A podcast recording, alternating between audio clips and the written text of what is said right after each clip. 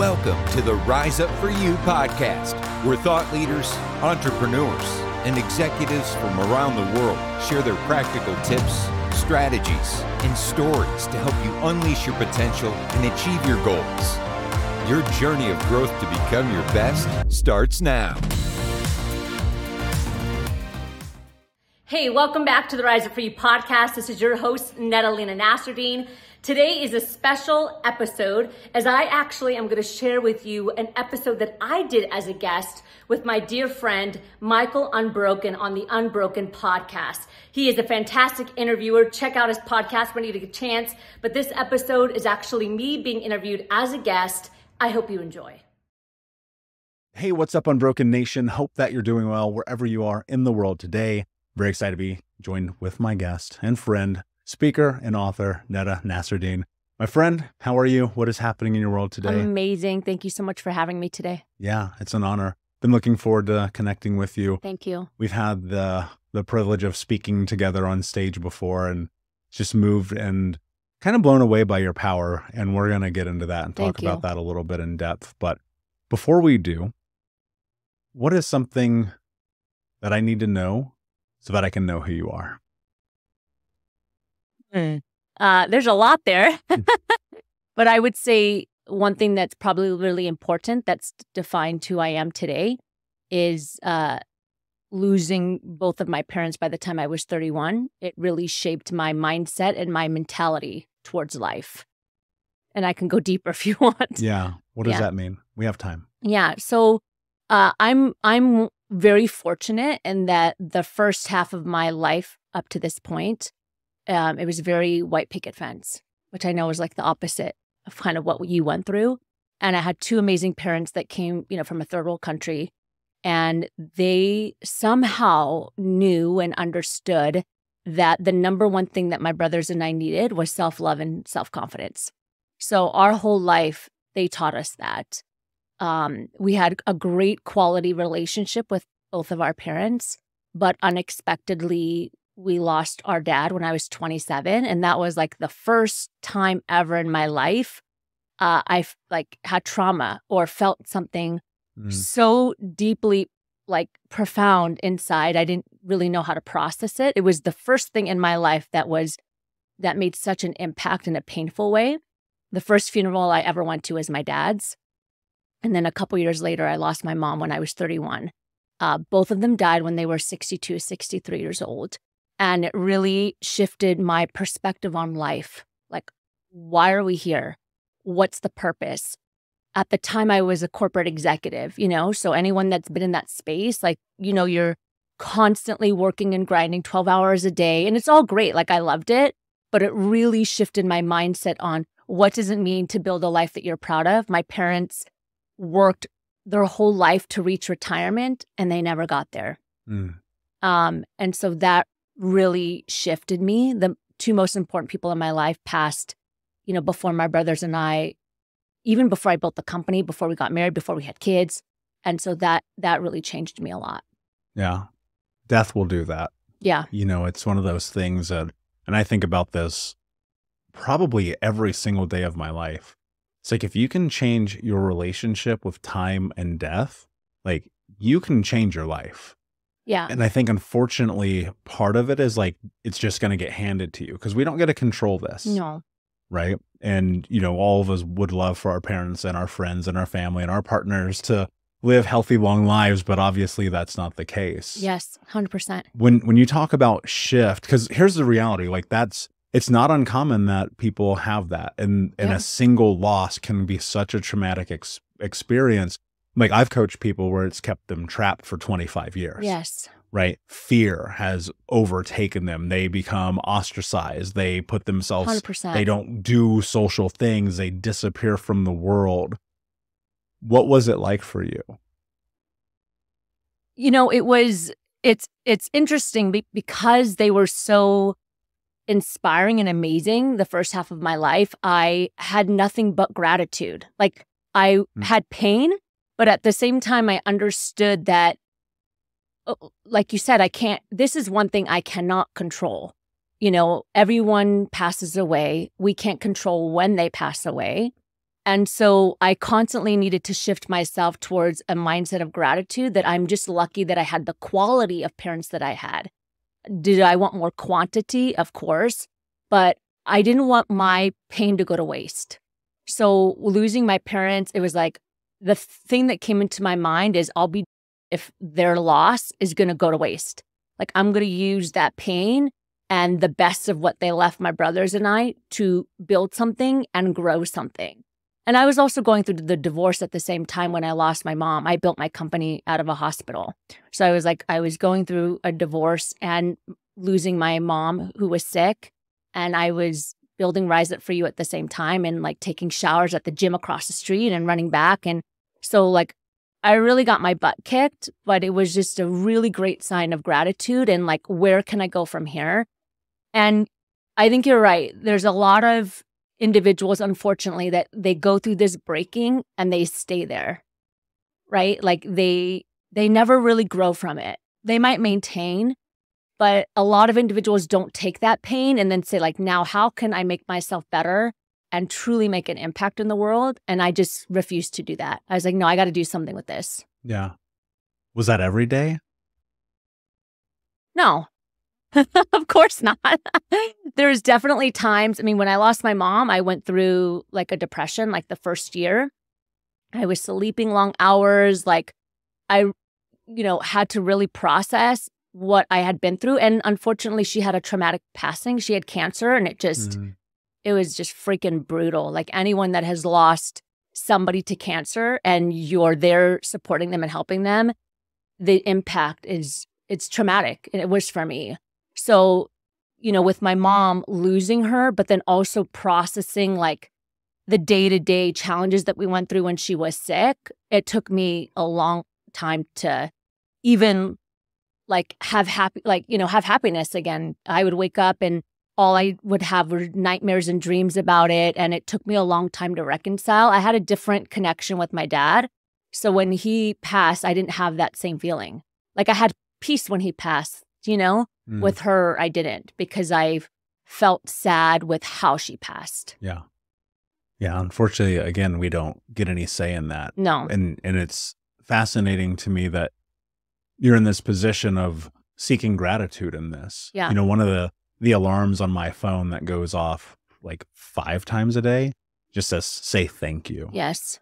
You know how important it is to remind ourselves of gratitude and it's hard to get like I, I, think about it a lot. I, I mean, I experienced death for the first time when I was like seven years old, and mm-hmm. then growing up in the environment I did, losing my three best friends, losing my mother, my grandmother, all to drugs, alcohol, you know, all the things that sure people step into to be avoidant of life. Yeah. Right. And and uh, look, the reality is I probably wasn't very far from that either. That's how I hit rock bottom at 25, 26 years old.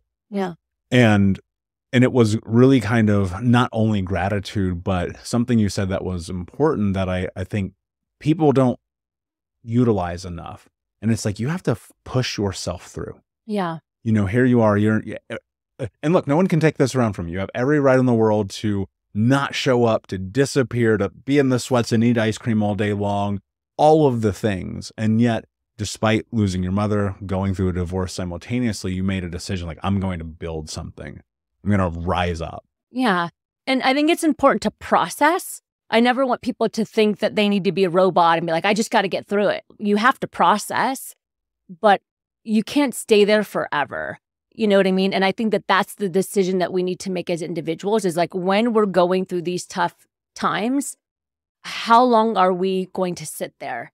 You got to process, you got to talk it out. You know, hopefully you have good people and a community around you but then use that to drive you forward in, instead of just staying there. And I think this is something that I see with potential as well, because, you know, we talk a lot about potential and, you know, trying to reach your potential consistently. And, you know, sometimes people wait for the breaking before they realize that, you know, and one thing that I think about a lot that I'm actively trying to, I guess, find this, I don't want to say the solution, but find, you know, some, some key steps for is how do we help individuals that maybe haven't gone through this kind of like trauma or difficulty to move forward when everything's cool, when everything is okay? You know, and I think that that's something to think about as well. Yeah, I've I've contemplated that a lot over the years. I mean, mm-hmm. anyone who's been in your seat or online with me over the years that I've asked this question, we all kind of get to the same conclusion. I, I don't think you can Yeah. change your life until something like jumps you off the bridge and you're like falling and you're like, Yeah. right. Sink or swim. yeah. What what was processing like for you? Writing the book was a big part of it. You know, so I I wrote the book, Rise Up for You, Closing the Gap Between You and Your Potential. That took me two and a half years to write. It took me about a year to get through the chapter where I talk about my mom. You know, Why? just like again it was it was really difficult with how she passed and i couldn't accept for the first year i couldn't accept how she passed Mm, i think you know people i don't think people are afraid of dying i think people are afraid of how they will die right? You know you know how are you going to just not wake up one morning? You know are you going to die in your sleep or are you going to get sick god forbid? And so for me it took me a long time to just accept how she passed um, and from my perspective she suffered. And that that was hard for me to reconcile that she suffered and she didn't deserve that because she was such an amazing person. Um, so you know when i was writing the book and i'm very authentic in the book you know i do put some strong detail in there because i think as a culture sometimes we're afraid to just like talk openly about death. We're, afraid to talk openly about death about divorce about you know trauma that we've had in our life and so a lot of people just hold on to it. So i made it a really big point in the book to know take step by step about some of the things that happened when she passed and you know how difficult it was and that was hard for me to get out. Like i remember like writing a couple paragraphs on the plane and then i would start crying and i'm like i gotta put this away for a little bit because it just kept coming out yeah. What was that like? Like if you went to it, like because those moments, I think people. You know, I remember I was I was sitting in the um the care center when my grandmother was dying of dementia, and you know, all truth. When I look at her experience, I, I I always remind myself like she, and it breaks my heart to say it, but it's just true. She put herself in that situation. The drugs, the alcohol, the cigarette. This woman smoked cigarettes on an oxygen machine, you know, and I Yeah. watched and I watched her suffer. And on some of those days, it was like I would walk into that hospital until I couldn't anymore.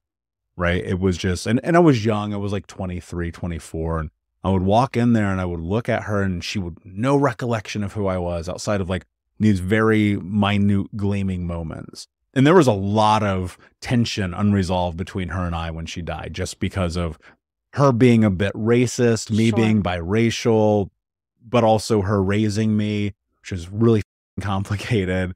And and eventually I just had I could not go anymore.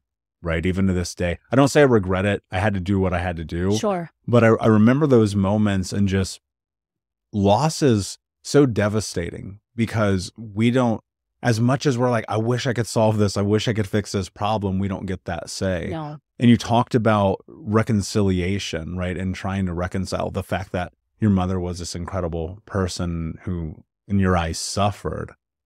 Have you reconciled that? No, I don't think I have. Uh, I'm, I've definitely gotten better, but there's a again, there's just a pain there with how she passed that I don't know if I'll ever uh, reconcile with how she passed. I think what makes it difficult is sometimes when people are sick, they accept it, right? And they accept that they're going to pass. Uh, She didn't. Mm, So up until the day she passed, she didn't want to she didn't want to die. She didn't want to lose her life.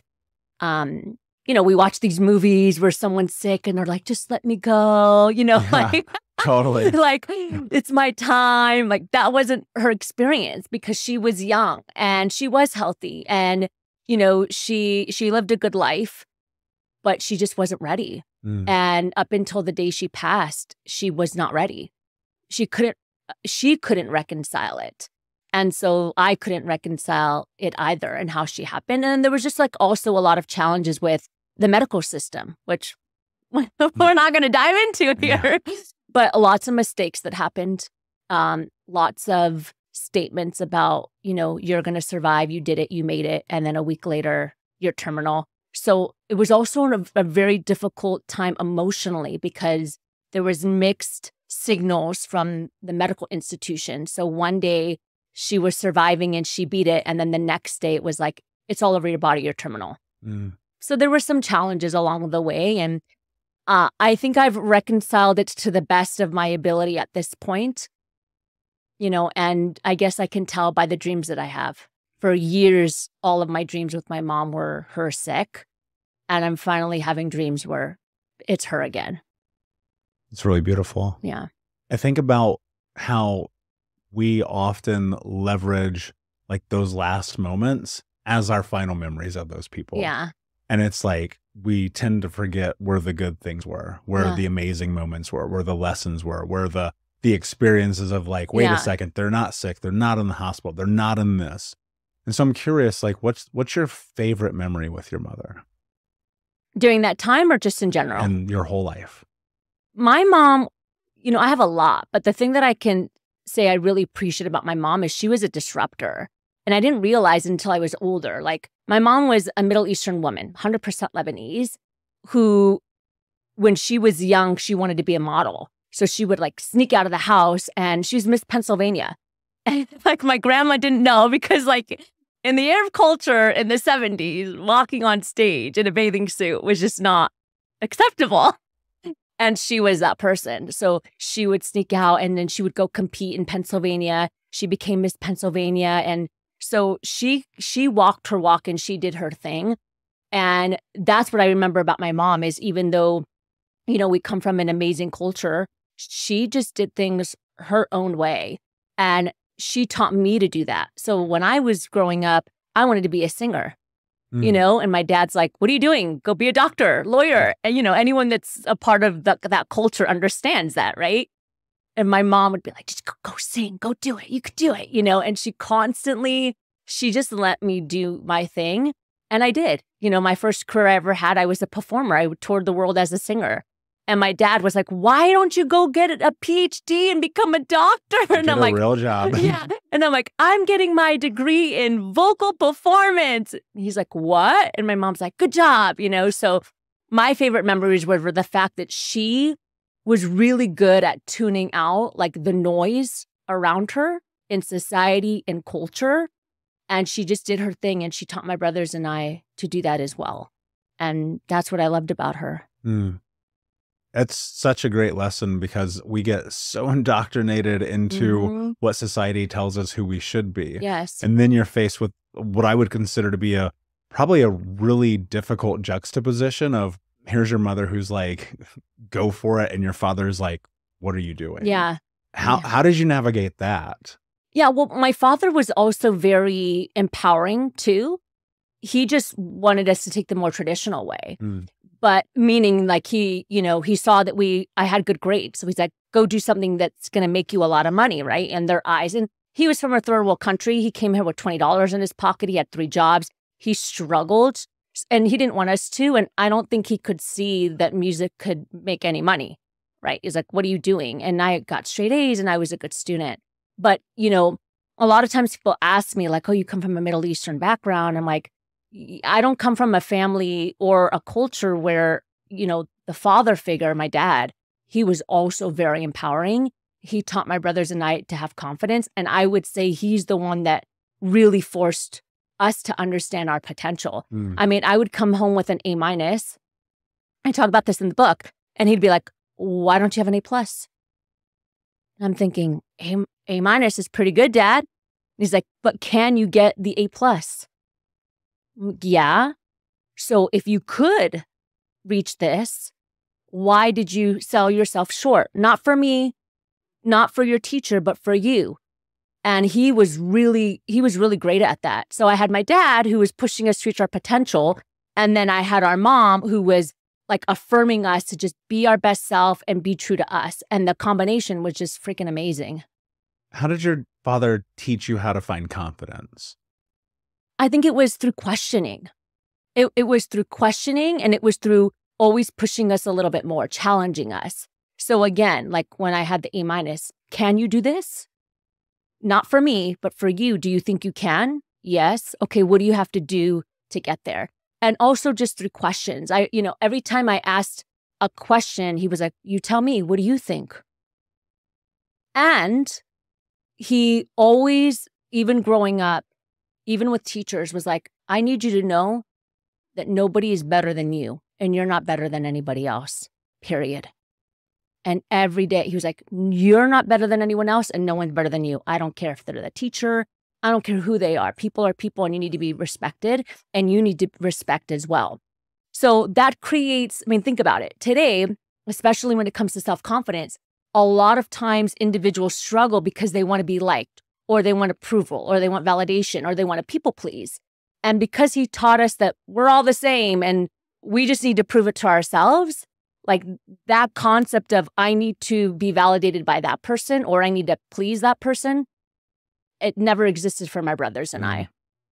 That's powerful. Yeah. That that was a struggle that I had to work through for a very long time. Yeah. Growing up and looking at the the world through an opposite lens and hearing my own parents say you're not good enough, you don't matter, you're Yeah. a loser. That gets reinforced in school. And and I found I found confidence literally through the same way that you just laid out, just on a different timeline, Sure. right? And so when I found myself in my my 20s after hitting this rock bottom, it was just like how hard can I push myself? Like what could I really do? Mhm. And and this is a, a weird thing to understand until you understand it. And I think this may apply for probably most human beings. I was like, I'm weak. And what weakness felt like for me was not standing up for myself, not showing up, not rising up, doing all the other things for all the other people except for the things for me For that I know that I needed to do. Yeah. And it was like massive codependence and partying with people who could give two that I existed and like doing whatever. If you liked me for 10 seconds, I would do everything for you. Right. And so finding confidence really is about that, like recognizing we're all people. Nobody is better than anyone else. No one is above you, even though we like to think that they are. That's like a mind game we have to stop Sure. playing with ourselves. 100%. And and I think the only way you get through that and you navigate it is like you have to do hard. You have to do hard, and that hard shit is like your dreams. Yes. Like it's the thing that keeps you awake at night. And people are so scared because of the fear of failure, the fear of judgment, the fear of shame, like things we talk about all the time. And I just constantly come back. I'm like, you're gonna up anyway. You're gonna suck all the time at new stuff. And people are like, I want to be proficient before I show up. And it's like, I remember you'll appreciate this as a speaker. The the first time I did any event on my own, two people came. Yeah. 100%. Oh my God. I had You one. I was like, we're going to do it.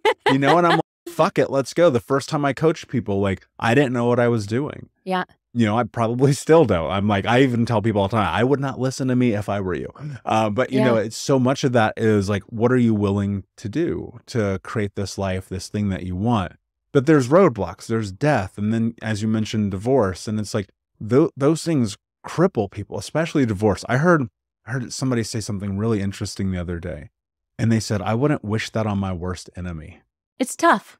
It is tough because uh, there's trust there or uh, there's love there. Uh, you know, and especially if there's like betrayal or abuse or things in a relationship, uh, it can really crush an individual. And I know for me, that was the first time that I felt a little unconfident.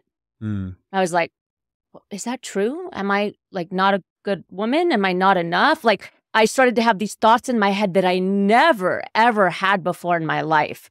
I started to question, like, do I bring value to this person? You know, and that can really destroy somebody, especially if they've heard that narrative before, because now you're validating that narrative by somebody that you've given your heart to, right? That you've opened up to. And, you know, it's interesting because along with like building a business, right? Or taking a leap in career, I would say just working with clients and experiences that romantic relationships is one of the biggest confidence crushers. 100%. It's one of the biggest confidence crushers. I mean, because again, there's a vulnerability there. There's a different different uh chemical like reaction obviously when you're intimate with somebody versus your family. And there's trust there, there's protection, there's a lot of things that are sacred in a romantic relationship. And when that doesn't work, you can't reconcile why. It it takes a long time to understand. That was the first time for me that I again I questioned like myself as a woman. I'm like, am I not a good person or do I not add Mhm. value? Am am I not lovable? What, what's happening? But because of my parents' love, I quickly got out of that mindset where I was like, mm, no, I don't I don't think that's the case. Maybe it's just maybe it's not about me. Yeah. Right? Maybe it's a, a projection of trauma. Maybe it's, you know, and my dad came to me in my dream. I remember when I went through the divorce, I was only married for one month. That's it. And I, as I mentioned, I was an executive at the time and I resigned from the company, uh, got rid of all my stuff, got rid of my job, everything. And I moved out of the country with two luggage. That was it. And within a month, you know, it was like, I don't want to be married anymore. And Mm. I remember thinking, what? What are you talking about? How do, what do you mean? Long story short, I got on a plane after a month and I only had two luggage and $100. That's it. I basically lost everything. And I remember getting on that plane and crying and bawling, feeling betrayed. Like, how does, you know, someone that you deeply love get feeling abandoned? And my dad came to me. I, I don't even know. It was just God in the universe. He came to me in my dream because he had passed away before that. And he said, Nada, everything you need is already inside of you. You just have to rise up for you. And that's where the company came from. That's where the name came from Mm. is being on that airplane and sleeping and my dad saying rise up for you and i came back from you know out of the country came to california i was like all right rise up for you uh, that's all i can do no one's going to knock on the door and mend my heart give me my job back because i already you know filled my spot give me my money back none of that's going to happen so what are you going to do with it so i just started building rise up for you and like you said i never built a business i wasn't an entrepreneur five years ago, I didn't even know who Tony Robbins was. Like this industry that you and I are in, I'm like, what is that? What's coaching? I've never heard of that in my life. And I just started building and started growing and started, you know, researching how I can make an impact in the world and contribute. And I just started. And then three months later, my mom got sick. The universe is so interesting because you are always going to get hit with those those 100%. curveballs. And I, I want to go back into that relationship thing for a moment because as you were speaking, it made me think like I I consider myself to be an incredibly confident human being. Yeah. I have earned every inch of that. I can assure you there if you saw the list of that I've put myself through For sure. intentionally to grow, like you'd be like, this guy is insane, which is probably accurate. And so I, I went through a, a breakup three years ago that destroyed me. Yeah. Like I didn't even see it coming, right? And it was one of those things where mutually we we decided like, yeah, we're we're not the right fit. And I remember just in my truck, just destroyed. And thinking to myself, many of those thoughts that I hadn't had in years. Because uh, uh, what's really interesting about a relationship, it can it can rise you. Like this is a word we're probably going to use a lot today. It can rise you and just like you have confidence. You feel like you can take on the world. You have a support system like you you you're protected and promoted as our mutual friend David talks about and and then that that like it was like in a blink of an eye I was like should I be a coach should I write books do I keep making this podcast do I go speak on stage like do I just need to go work at Wendy's again mm, Yeah. like I felt like so crippled by it. And and there's something about that where you have to get inside of yourself and recognize and like look, it could be your fault, it could be their fault. Like somebody's at fault here, probably both of you because it is a mutual exchange. 100%. And I and I think to myself like sometimes it's just not the right time. Like that relationship, that thing on another planet in another universe even though we love these people tremendously and they love us like it's just not right. And we fight that tooth and nail till for some people till death, right? And you're like, geez, like just do something different. And and to reflect inside for me was I really just I remember Grant Cardone told me something one time. So I've shared this on the show before, so guys bear with me, I know. I I won his some event that he was hosting where we did this pitch for the businesses and like I won. And this is in front of 10,000 people. It's like this huge deal. And I'm like hyped because I'm hyped. Like I get hyped in that moment. Like that's my favorite thing to do. And he goes, Bro, time out. Hold on, hold on. Just take your flowers. he was just like raining accolades on me. He was like, dude, you're so amazing. No one even came, cl- blah, blah, blah. Just take your flowers. And it was like, in that moment, like sitting in my truck, literally bawling, like having one of the worst nights of probably my whole existence, right? That moment. If you've ever had heartbreak, you've had that moment. Hearing his voice go, take your flowers, and then me going, give your flowers to yourself. Like give yourself the thing that you know that you you are, who you are, what you've done. And so I'm curious for you, what what is it that you started to do to rebuild your confidence after that moment? Yeah, that's a good question. Self reflection, I think, is really key. So for me, I did the opposite of what I think, I don't know, maybe the majority would do. I started to, t- I started to ask myself, where did I go wrong? So in that, in that relationship, where can I take ownership? And like, because like you said, it's, it's always mutual, but sometimes we have so much pain that we can't see it. So, what I wanted to ask myself is that I wanted to heal to make sure I didn't do it again. So, I did a lot of self reflection to build my confidence and to understand what happened that I was in that situation so I don't do it again, so that my confidence doesn't get hurt again. What is the it? So I don't do it again. So I don't get into a relationship that I know isn't right for me. Mm. And so for me, you know, um, not a bad, he's not a bad person. You know, he's a great person, but I needed to ask myself, okay, after one month, what what happened here? Did I see signs or did I ignore them? And I realized that I I did. Yeah. You know, I and I realized that this has nothing to do with him or me. It has to do with the fact that before we got married, I knew in my stomach. Mm. And the thing that hurts me the most is not that side of things, it's I betrayed myself. So when people ask me, like, do you have any regrets? I don't have any regrets. Like, great human being. But what I'm not going to do again is betray myself because I knew in my stomach and I kept shutting that part down. And we do that as individuals, you know, because we want love. And again, love is romantic love is very different than any kind of love. And I don't buy into this narrative that like you need to love yourself first. It's like, no, I'm a confident woman. You're a confident man, but we still want love, right? You, you still want that part of your life. And I just, I betrayed myself in that moment. And that's what I needed to process so that I can build my confidence again is recognizing what was my part and then what's not my part. Because part of building your confidence is not taking ownership of that doesn't belong to mm-hmm. you. And so I really sat with myself and I was like, what can I take ownership of? And then what are the things that, like, this has nothing to do, this isn't my pain. This has nothing to do with me. Maybe it's that individual's pain or that individual's trauma that came out. But what's my role and what's my ownership about what just happened? Where my role was is that for months I knew. And there were things that happened that I was like, uh, uh, and I just kept ignoring it. And me going through that self reflection process, believe it or not, it did help me build my confidence because it helped me recognize what I should take ownership of and what are the things that have really had nothing to do with me. Yeah, that's clarity. Right? Yeah. That's that's the thing that people lack constantly. The and and I think there's always something to take away from those moments of self-reflection and I'm right there with you. I sat in that moment and many moments in my life about things where I was like, that did not go the way I thought it was going to go. Yeah. I'm not talking about just I'm just life. Sure. Because life is not always going to go. And 100%. I go, I go, what what did I do to put myself in this situation? How did I show up?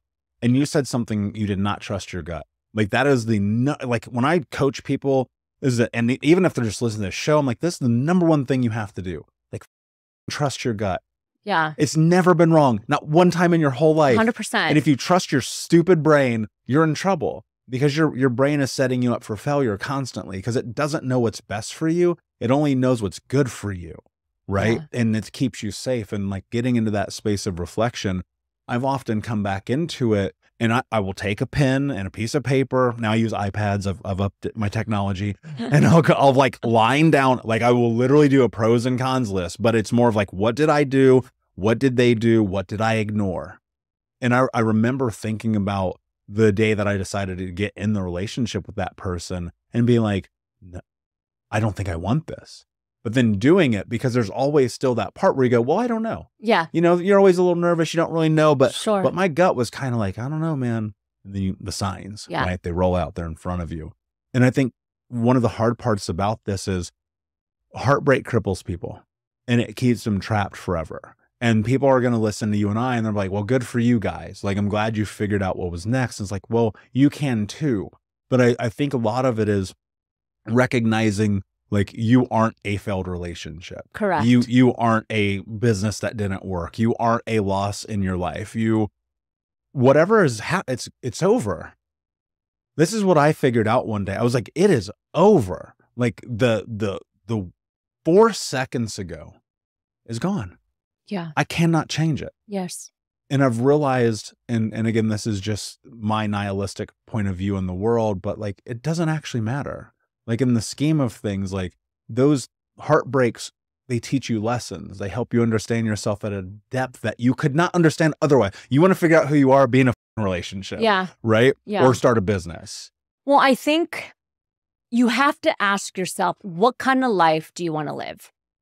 And for me, I it's really clear for me that I want to live a life of feeling and being present and being I heard a speaker one time say commit to dying empty Mm. meaning that god forbid if i die tomorrow i have given everything i have emotionally you know mentally physically and that's the commitment that i've made to myself so i'm prepared to get my key my teeth kicked in and i think that we as individuals we have to decide do we want to live a life where we're guarded and we're afraid to love and we're afraid to build a business and we're afraid to build something that feels great for us because we're scared?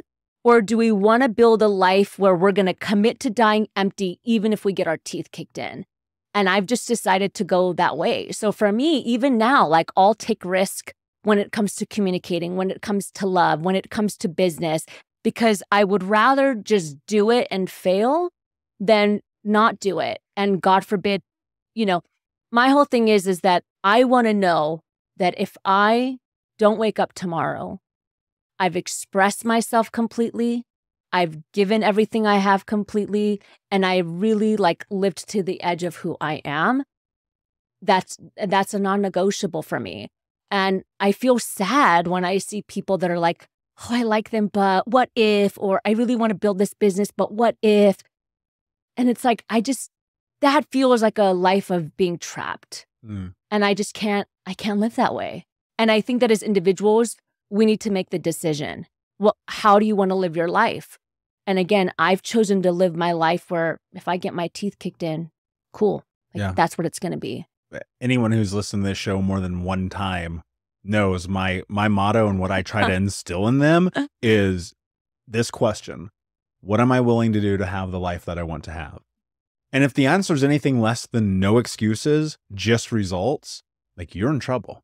You're not going to get your dreams. Yeah. You're not going to get the relationship. You're not going to get the body because we love to negotiate with ourselves. I know this is going to sound absolutely insane, but when I was 26 and I'm starting in this journey, I realize I o- only ever let myself down Yeah. constantly. And one day, it probably was just because I love war movies and I'm into like CA spy and like I'm watching Homeland. And uh I was just looking at myself in the mirror and I was like, I call myself a terrorist. I know this is crazy, but in the movies, people, the guys are like, we don't negotiate with terrorists. And I was like, I have to stop negotiating with myself. I have to stop allowing myself to get in my own way. I have to stop allowing myself to let myself down. Yeah. And you talked about that. Like, that is such an intrinsic part of us. I know that's a weird spin for me. we like to talk ourselves out of things. Okay, so that's what I want to get into. Like, how do like you don't negotiate with yourself, No. but you have. Yeah. You're a human being. Yeah.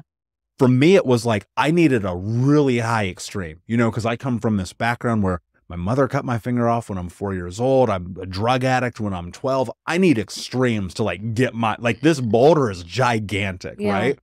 How do you stop negotiating with yourself? I think for me, it's really grown with my intuition, like we've talked about. If I feel something and I'm excited about something and it's prolonged more than a day, more than two days, more than a week, uh, I don't think about it.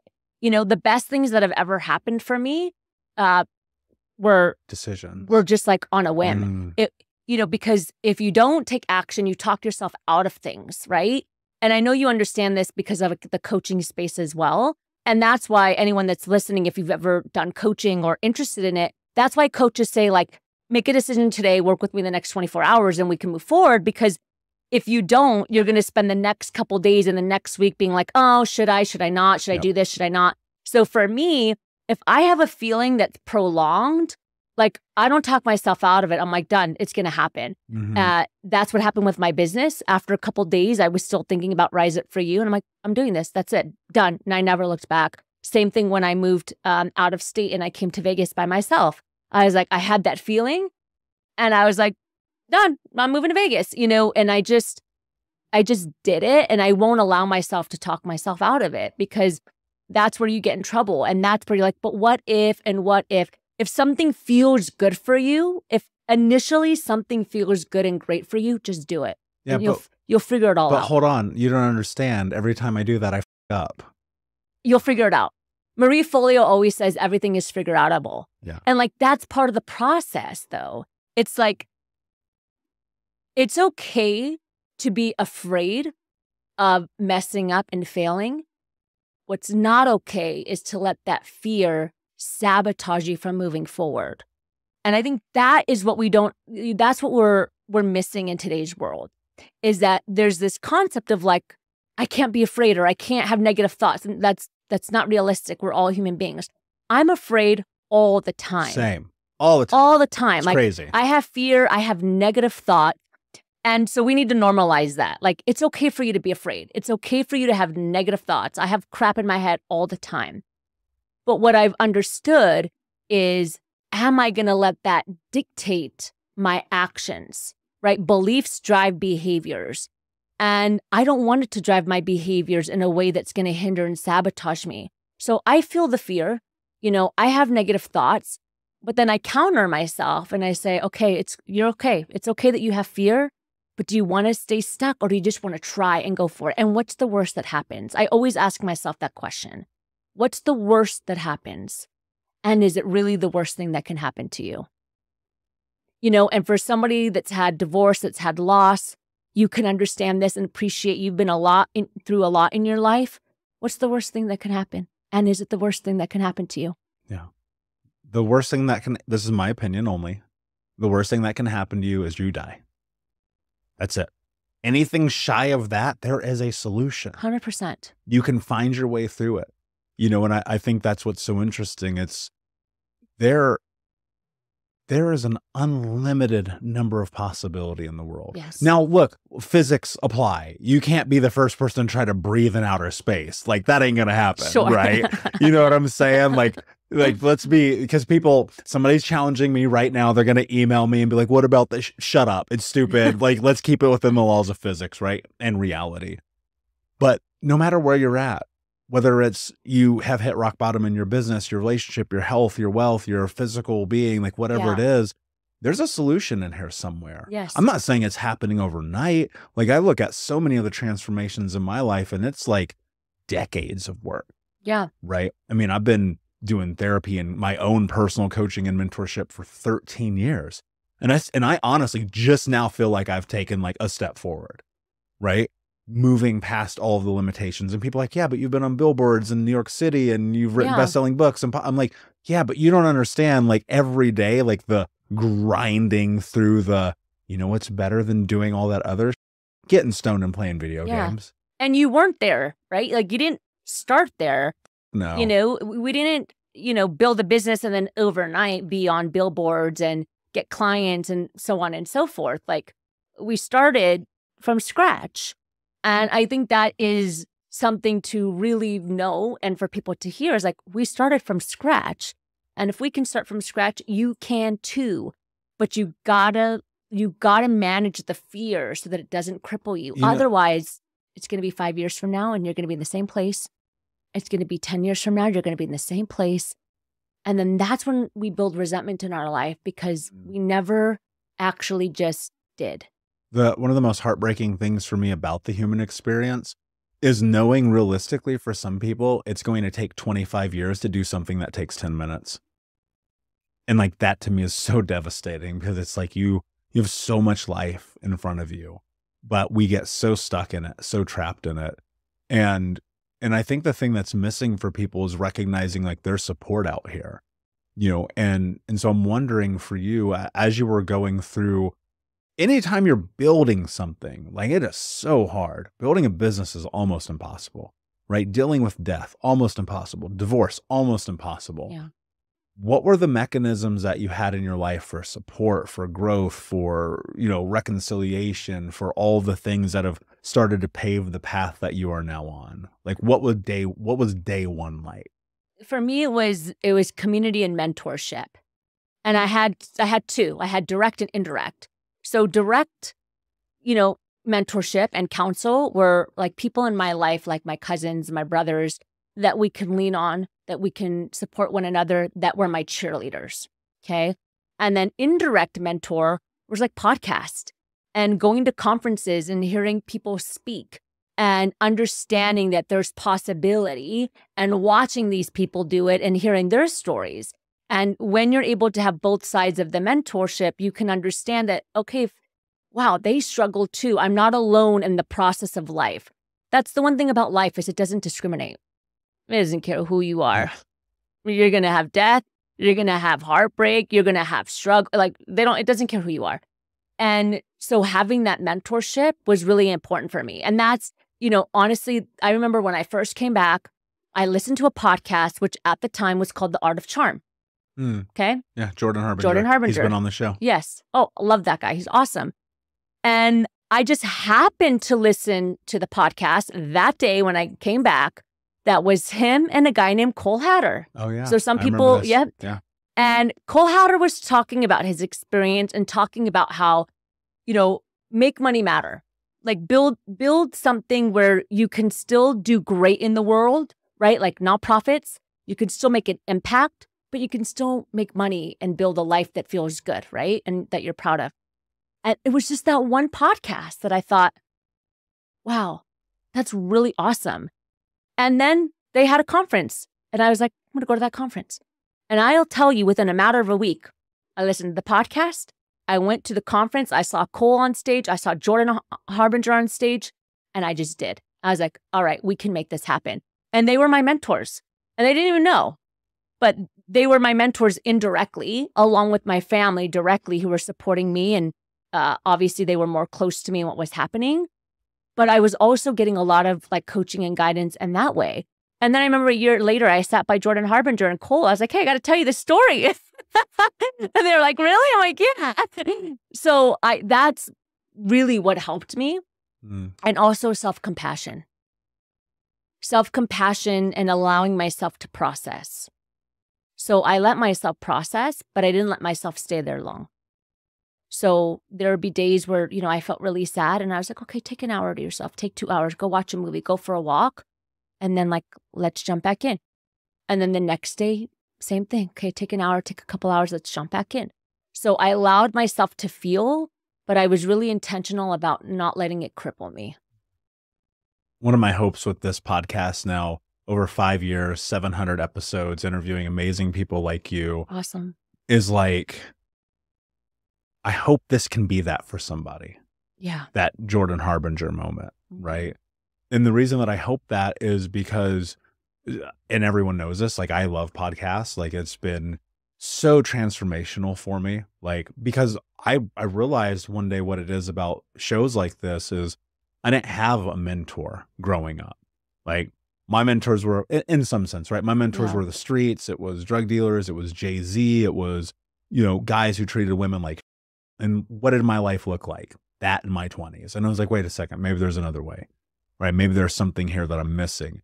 And so when i sit down and i listen it's i'm studious about it. Like it's insane. I i listen and consume podcasts like people watch television shows. Yeah, me too. Like I don't even know what's on TV. Me neither. I don't have cable. yeah. Well, nobody has fucking cable. All right. They don't. But you can't like just- You can't just say like that drives when people say that I'm like no one has We cable. don't. Any, but anyway, but but my my thing my point in saying that is you don't know what impact something's going to have until you do something with it. You you had all the information. Th- this is where I'm going with this. We have so much in we Yeah. live in the information society. Yeah. There's so you can go find out how to do everything. Oh my god, from baking cookies to like starting a Fortune 100 company. Yep. You can go find it all on YouTube, on podcasts, on the internet, blah blah blah blah blah. It's all there. But the thing that's missing in all of that is the action. How do you when you're in that moment? So you have a choice to make, right? You said you make decisions very quickly. I do too. I I've learned through business, through life, through investing, through whatever, whether it's like, I'm going to go roll jujitsu today. It's like that decision is made in a moment and I just do it. Yeah, me too. How the hell do you do it? Because for me, it is about, again, to your point, trusting your gut. But then further, it's like, I don't want to wonder what would have happened if I would have. It's confidence. It is. It's confidence because behave beliefs drive behaviors. And so I know how somebody feels about themselves just by the way they behave with me, right? If they shake my hand, if they look me in the eye, even the verbiage that they use when they talk to me. And so I think a big part, I mean, it's exactly what you said. I see this every day when I work and talk with professionals, people that have PhDs, master's degrees, bachelor's, a ton of certifications, everything they need to succeed. And yet they still don't take action because they feel like they still need more. Mm, And it's like, no, no, no. You have everything you need except the belief in you. Except the belief in you. And that is the biggest challenge is that you can have all the degrees in the world, but if you don't have the belief to take action, if you don't have the belief to have positive behaviors that are going to lead you to success, all of your knowledge, it's mundane. It doesn't matter. It's not going to do anything. It's just going to sit on the shelf. And so that's why I always say that it's really important that you got to have both. You know, like it's great to go to school and get all these degrees and certificates, but you have to believe in yourself as well. Otherwise, nothing is going to happen and you're not going to take action. So I think it really starts with the belief system and reprogramming yourself to rebuild confidence. Confidence can be built. yes. A belief in yourself, you know, neuroscientists talk about this all the time. We can reframe our thoughts so that we can move forward so that they serve us instead of sabotage us. But that's what we got to work on. I mean, my team and I asked thousands of working professionals last year, not hundreds, thousands, what their number one challenge was 83% said self confidence. Mm-hmm. That's big, 83%. Now, I always say that that's the greatest tragedy today. That's the pandemic, is people around the world that don't feel enough, even though they have what they need. They just don't feel enough. And I think that that's what we have to work on is get to a place where you do feel enough and you're not identified. You're not identified by accolades and your job title and your degrees, so that when you do fail, you're not identified by that. It's just research, right? And I've, I talk about this when I speak. It's like scientists, they fail all the time. And when they fail, it's just research. It's research towards the solution. It's research of understanding what works and what doesn't work. You're not defined by it. You are not a failure.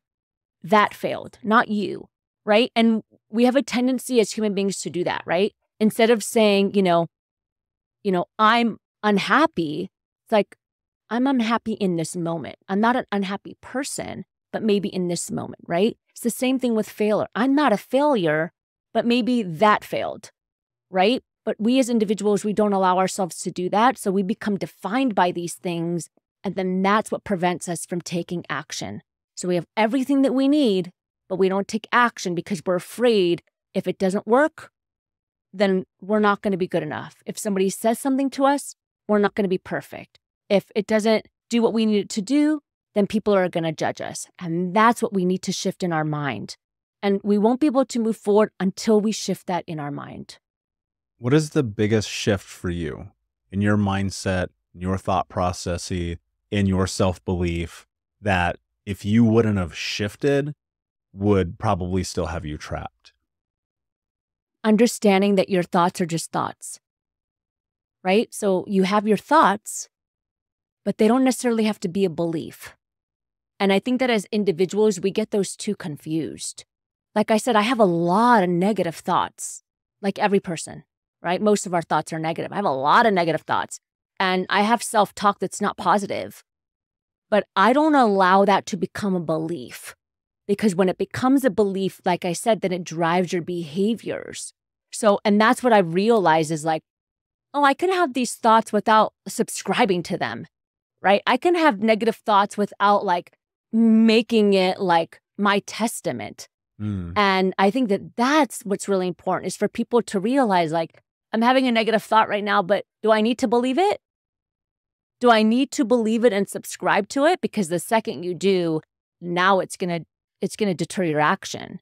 And that's the biggest thing for me. I read a book by Eckhart Tolle called The New Earth. I don't know if you read it. Mm-hmm. Freaking It's on my game. bookshelf. Yeah, it was a game changer for me. It's realizing that like these are just thoughts. And your thoughts don't have to drive you. Was there one particular that you had to let go of? Well, there's a lot that I had to let go of, but mm, like right off the bat, something like I can't think of something right this second, but I think that something that I have to constantly tell myself. See, it's interesting because people have negative beliefs, right? We all do. But sometimes some people have them in different areas. I don't have a lot of negative beliefs when it comes to like business and like showing up.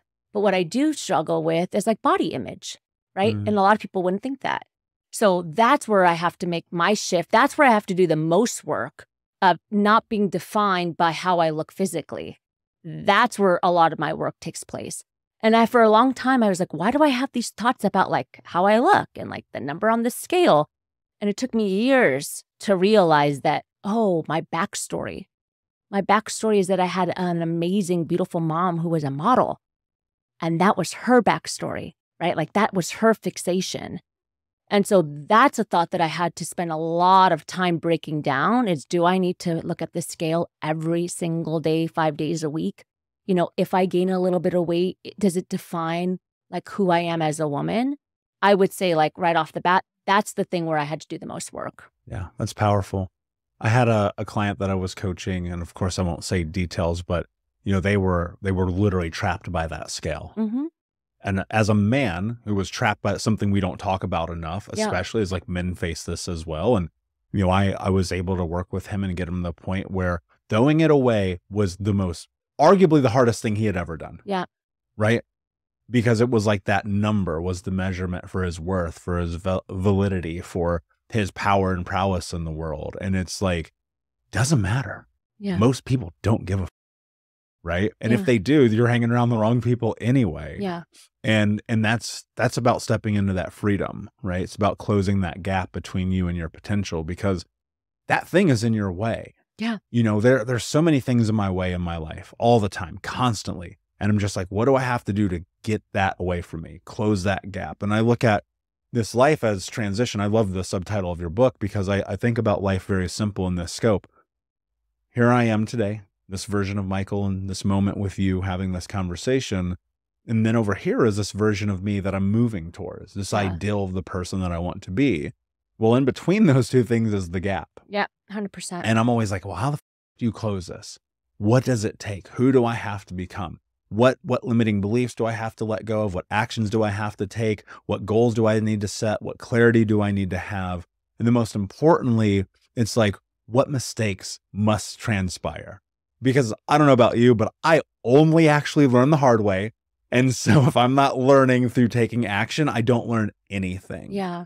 and and this word that you use in this subtitle i think is really important too potential i think people quit before they even put on their shoes Yeah.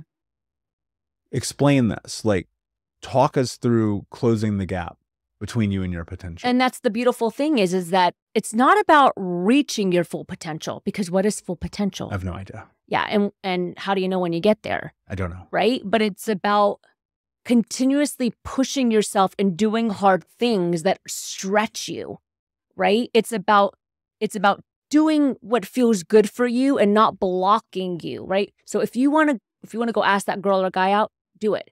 If you want to have a hard conversation, do it. And when I talk about potential, I'm not just talking about in your career.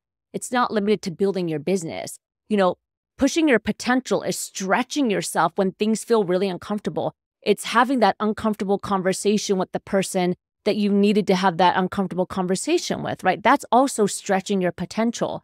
And it's not about full potential because do we ever reach it? You know, I don't know. I think we get to a place where we feel great and then we're like, okay, what's the next step? Um, but I think it takes consistency and it takes commitment. It takes, uh, John Assaraf said this, and I love it. When he said it, it just hit me. Are you interested or are you committed? Mm-hmm. Are you interested or are you committed? So you got to decide are you just interested in growing or are you committed to growing and being a better person so that you can build a life that you feel great about, that you're proud of? And I think that's what potential is about. It's every day stretching yourself and doing hard things, even if you don't want to do them, because you know that it's going to set you up for success. And I think to add more to that, and I think this is not talked about enough, is like maybe you just don't want it. Maybe you just don't want it and you think you do, or you've convinced yourself that you do, or your mom said you should, or the community did, or Yeah. the indoctrination from your childhood, depending on your background. You've convinced yourself of something that you do not want. And I think that that is one of the things that you really have. Some people don't want personal development. Some people want to go home and eat the gummy bears and play video games. Yeah, Re- totally. respect. Respect. I'm not mad at you. Like if you're good with cool. Cool, but if you're like this isn't enough for me, I believe you have a moral obligation to yourself, to your community, your family, your church, your your your your potential legacy even though no one's going to remember you in 100 years so it doesn't really actually matter, but it's like in this moment right now, this is life. What is happening?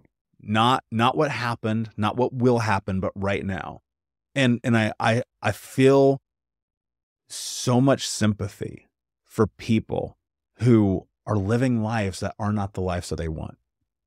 Because we can sit here and talk about like growth and creating these movements and writing the books and speaking on stage, but that's what we want, right? The only thing I ever want for people is what they want. Like Yeah. I don't you should not give a f- about my dreams Yeah. between you and I, I don't care about your dreams. I want to support you. I want you to grow. I will connect you to every person on planet Earth that I know if it helps you go up that mountaintop. But at the end of the day, I don't got to do it. Yeah.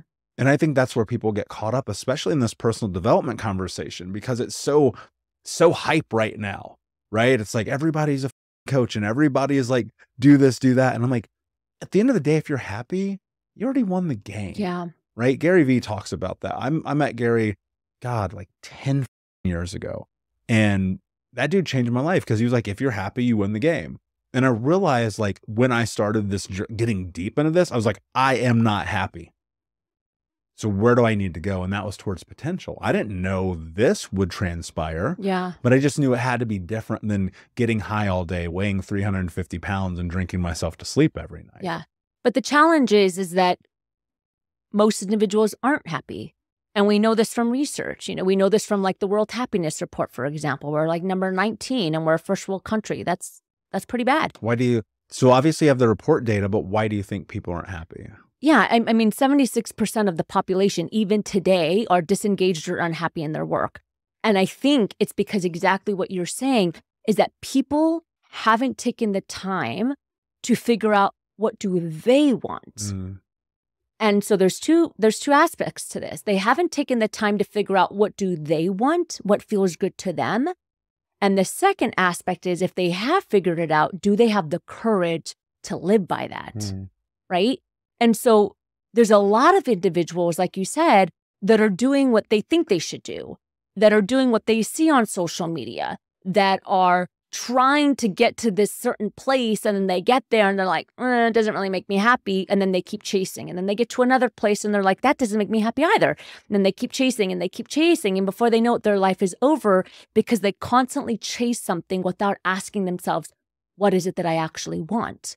And most individuals don't just sit down and say, What do I want? What's important to me?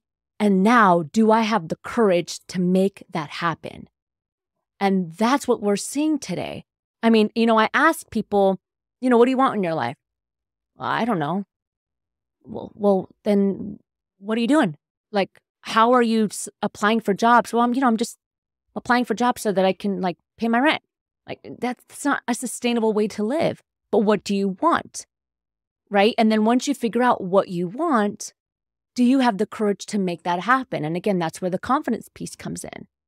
That's something that I got really clear on when my parents passed away. I was like, what is it that I want in my life? I want freedom. I want flexibility. I want to make an impact. Uh, one day I want to have a family. And when I have a family, I'll be if I let anybody tell me that I only have like three weeks maternity leave. But like I got really clear on what I wanted. You have to. So I was like, so then what is that? I love to travel. You know, I don't want to be stuck where I can't travel. So what does that look like? Well, okay, well, maybe entrepreneurship is the game for me, right? And I always told myself, I'm going to try this. And if at any point it doesn't feel, and I always say this to my clients as well, if at any point this doesn't feel good for you, like don't be afraid to change. Yeah, 100%. You know, but thankfully for me, it, it feels great for me and it's working for me and it's awesome. But I have an older brother who's also really great at entrepreneurship, but he doesn't want to, he's like, no, I like corporate. Yeah. He's really clear. He's like, I love the corporate space. I could be an entrepreneur, but I don't want to be because I know what I want. And he's like, I really like being in corporate. I like working with CEOs above me and like hearing their thought process. He's really clear on what he wants, and that's what he does. And but he's taken the time to ask himself like what do I like and what do I want? And he's walked that path and I think that's fantastic. But not enough people are doing that. And it's interesting because you know, even when I work with my executive clients, I ask them, "Who are you and what do you want?" You would be shocked, or maybe you wouldn't. Every single client that I've ever had, which is a lot, have always said, "I- don't know who I am and I don't know what I want. I need to get back to you. I'm like, well, who are you? Uh, I'm an executive. No, but who are you? I'm a mom. No, no, no. Who are you? I don't know. They don't know who they are. They don't know what they want. And so they're living this life that isn't really theirs. And that's why so many people are not in alignment. And they got to figure out what they want and what's important to them. And then they have to have the confidence and the courage to live that life. Yeah. Confidence is everything. Courage is everything. Everything. We all start at zero. I mean, there's no way around it. You are going to suck, and then you're going to suck some more, and then you're going to suck some less. And then you'll be good, and then you'll be proficient, then you'll be great. And then one day, maybe you're the greatest of all time. But you're going to be really bad at the beginning yeah. and you have to have like courage is such an important word like i i try to i try to not leverage it in a negative way with people i interact with in the world especially who are in my inner circle Sure. but if you don't have a bit of courage i can't let you in the door because like we're going places and i might be like yo i need to challenge you and i need you because you have courage and you've been in that place to challenge me and to say look we can do this right and have the right support system have the right community. And and and it's really it like courage is such a difficult word because people go well what's courageous i mean like honestly sometimes courage is like getting the second job to take care of your kids Yeah. 100%. you know it's getting off of welfare blaming other people and i'm speaking to this like i don't have kids i can't ever sit here and say i know what that's like sure. but i get to look at it through the scope of people who have some of the closest people in my life have done what it takes to get it done Yeah. and I think that's the cornerstone. And when and when people say that they don't know who they are, I always start with like, well, what are your values? What do you what are your values? Most people have no idea what their values idea. are. And that's where I start all of my coaching. No matter what, if you're in entrepreneurship coaching, executive coaching, mental health coaching, Yeah. Me too. Exactly. starts at values yeah. if you don't stand for something you'll fall for anything and and that feels like almost insurmountable because we live in this world where there's not enough onus put on the importance of this Yeah. it's like you have to create you when there's a there's a line in think unbroken my first book it says create you that's it you have to make this i like i'm all about the manifestation like close Yeah. your eyes visualize put that shit in the universe now go do it Yeah. yeah, 100%. manifestation is only about drafting up a game plan. Yes. Yeah, there's got to be energy and there has to be action towards it as well. And um, you can't just mat, you know, you can't just sit and like think positive. You also have to ask yourself, what do I have to do to like create this energy to move it forward as well? Um, and that's important, you know, but you're totally right about the values thing. I mean, we even see this in companies. It's like, what are your values? They have high employee turnover. Well, what are your values? Well, we don't really know. I'm like, well, how can you expect your employees to be clear? How do you expect your employees to show up and be the best employee they can be if you don't know what your values are? They don't know how to show up. They don't know how to show up for the company. And it's the same thing with individuals, you know, what are your values? And then again, having the courage to live by those values, Yes. right? My top value is my top two values are me, God, and me. God's number one, and I'm number two. People are like, those are your top two. I'm like, yeah, I have more, but those are my top two. Why? Because I understand that if I want to make an impact in the world, which is a value of mine, and I want to be a great wife and a great sister and a great whatever and a great business owner, I got to take care of me. That values are non negotiable. So now I have the courage to take care of me. When people call me at 6 a.m. for work and for coaching, I don't pick up. When clients are like, I need to get you on the phone, I'm like, no, it's not during it's not during my work hours because I'm a top value. And when I make myself a top value, now I'm my best for you. But people don't have the courage to do that. I mean, if you were to ask somebody, what are your top three values? Most individuals will say, like, my family, my health, right? They'll, they'll say, these are my values. These are th- things that are important to me kindness, uh, loving the people in my life. But then if you were to say, well, what does the majority of your time go to in the week? Most of the time, it's not towards those top three values. Mhm. You see, there's a misalignment there. And again, coming back to that courage of being able to say, these are the things that are important to me. And now I'm going to have the courage to implement those things in my life so that I feel good about what I'm doing on a day to day basis. And the most difficult part about what you said is that the people around you are going to point it out to you. Oh, yeah. When when when I sat down, my values have been like the same for basically a decade. Honesty, kindness, leadership, self-actualization, no Mhm. excuses. Yep. Honesty's number 1. I will tell you you know me, I tell the fucking truth as much as humanly possible. I am fallible, Yeah. but I do my best, okay? When I started doing that, when I stepped into those values, when I leveraged that system, when I put this in place, you might have well thought I let off a nuclear bomb in my life because the people that started to go away were my best friends, the people I'd done everything with. Because I stood in front of them, I said, "Thi- This is the person I'm becoming. I know you really loved that old version of me. Well, I didn't. That version sucked. That person was horrid. Yeah. I do not want to be that. And so I think about darkness in this sometimes and the power of that dark energy. And sometimes you need it. Sometimes you need to leverage that a little bit to go, I am sick of myself. I am disgusted with my, I am done putting up with me. And in the same way, you put you first, God then you, right? If, if you are not good with you, you will find a way to make it happen because you has become a value. 100%. And and I try to tell people all the time, you are the most important person in the room. Always, all the time. And that is not a selfish thing. That is a self-care thing. I cannot in what we do in helping people, and at least I try my best. Cannot do anything for them if I don't do something for me first. Yes. And and that's that's the old airplane analogy. We beat that thing with a dead horse. But you know, at the end of the day, But like it's it's, true. true. It's true. And it's um it's more than true, but you know, this goes back to, you know, we can talk about this for a long time is that everything that you and I are saying people understand. But what really needs to happen is make the shift from just hearing it and understanding it to living it Mm, and implementing it, you know? And people know, like, okay, I got to put myself first. But are they taking the steps to say, okay, how am I going to put myself first? When somebody calls on the weekend and says, I need you to do this and have this meeting, but you're spending time with your family, do you have the courage to say, I can't this weekend, I'm with my family and that's important?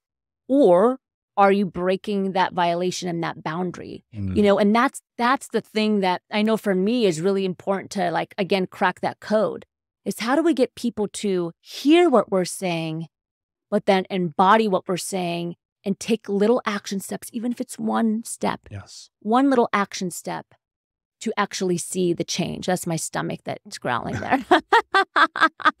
to actually to actually make the shift and make the change. And you're right, people are going to put you down and they're going to tell you all these things. I mean, I work out every day and I have friends that are like, "You're sick." I'm like, "Why? I work out uh, every day. Like, what's wrong with that?"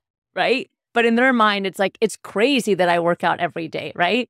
But for other people, it's like that's good for you. You work out every day. But again, it's that you're going to hear that monkey chatter from people because it's easier for people to critique other people than it is for them to make a shift in themselves. Yeah. Yeah. And that's the story of life. I mean, he without judgment, Mhm. right? And and I think that if you can put yourself in a position of just being entirely okay with knowing that the moment you choose you, everyone else is going to be pissed off at you, your life will be very different. Yeah. My friend, this has been an amazing Thank you. conversation. Thank you. Thank you for being here. Thank you for the insight. Um, before I ask you my last question, hmm please tell everyone where they can find you. Thank you. I appreciate it. This has been a great conversation, probably one of the deepest ones that I've had in a long time, especially with my mom. But you can check me out. RiseUpForYou.com is the website. Um, and the handle is at RiseUpForYou. You. Can also connect with me, Nadalena Nasruddin. You know, I'm all over the website and social media, but definitely check out the website. We have a bunch of free stuff there for people to grab access to, especially with confidence. Mm. Connect with me on Instagram, LinkedIn. Would love to to connect with you and talk more. Yeah, and of course, if you guys go to thinkunbrokenpodcast.com, you will find all the information in the show notes for this episode. My friend, my last question for you. What does it mean to you to be unbroken? unbroken to me means using your pain as fuel for growth and not being stuck in the pain and the adversity that you've gone through. It's realizing that everybody is broken. Everyone has gone through pain, everyone has gone through trauma, but recognizing that that doesn't define you. Your trauma is not you, it's a part of you and how can you make that and use it to make an impact in the world and to create shift in the world mm. Beautifully said. thank you Thank you for being here. Unbroken Nation, thank you for listening. Please like, subscribe, comment, share, tell a friend, follow us on YouTube, Apple Podcasts, and Spotify. And remember, every time that you share this episode, you're helping us end generational trauma, helping others transform trauma into triumph, breakdowns into breakthroughs, and giving them, as well as yourself, the tools to be the hero of your own story. And until next time, my friends, be unbroken. I'll see you. Imagine a life where you can have it all a booming career, fantastic love life, great health and success, and overall achievement and happiness. Imagine pushing your potential to your absolute best and every day living a life that you are proud of. Well, if this sounds like something that you're yearning for, then the Rise Up For You Growth membership is perfect for you. My team and I believe in supporting you and helping you get to the next level because we know that you can do and have what it takes to be your best. When you join our membership, you get access to live trainings every single month with myself and our team. You get free coaching, you get a number of on demand resources to help level up your success that you can use in the comfort of your own home, and you get access to our global membership around the world full of like minded professionals that are looking to be their best. Your time is now to push your potential and live the life that you want to live. So, if you're ready to take the next step in your life and in your career, join the Rise Up For You Growth membership. Click below, and we'll see you there.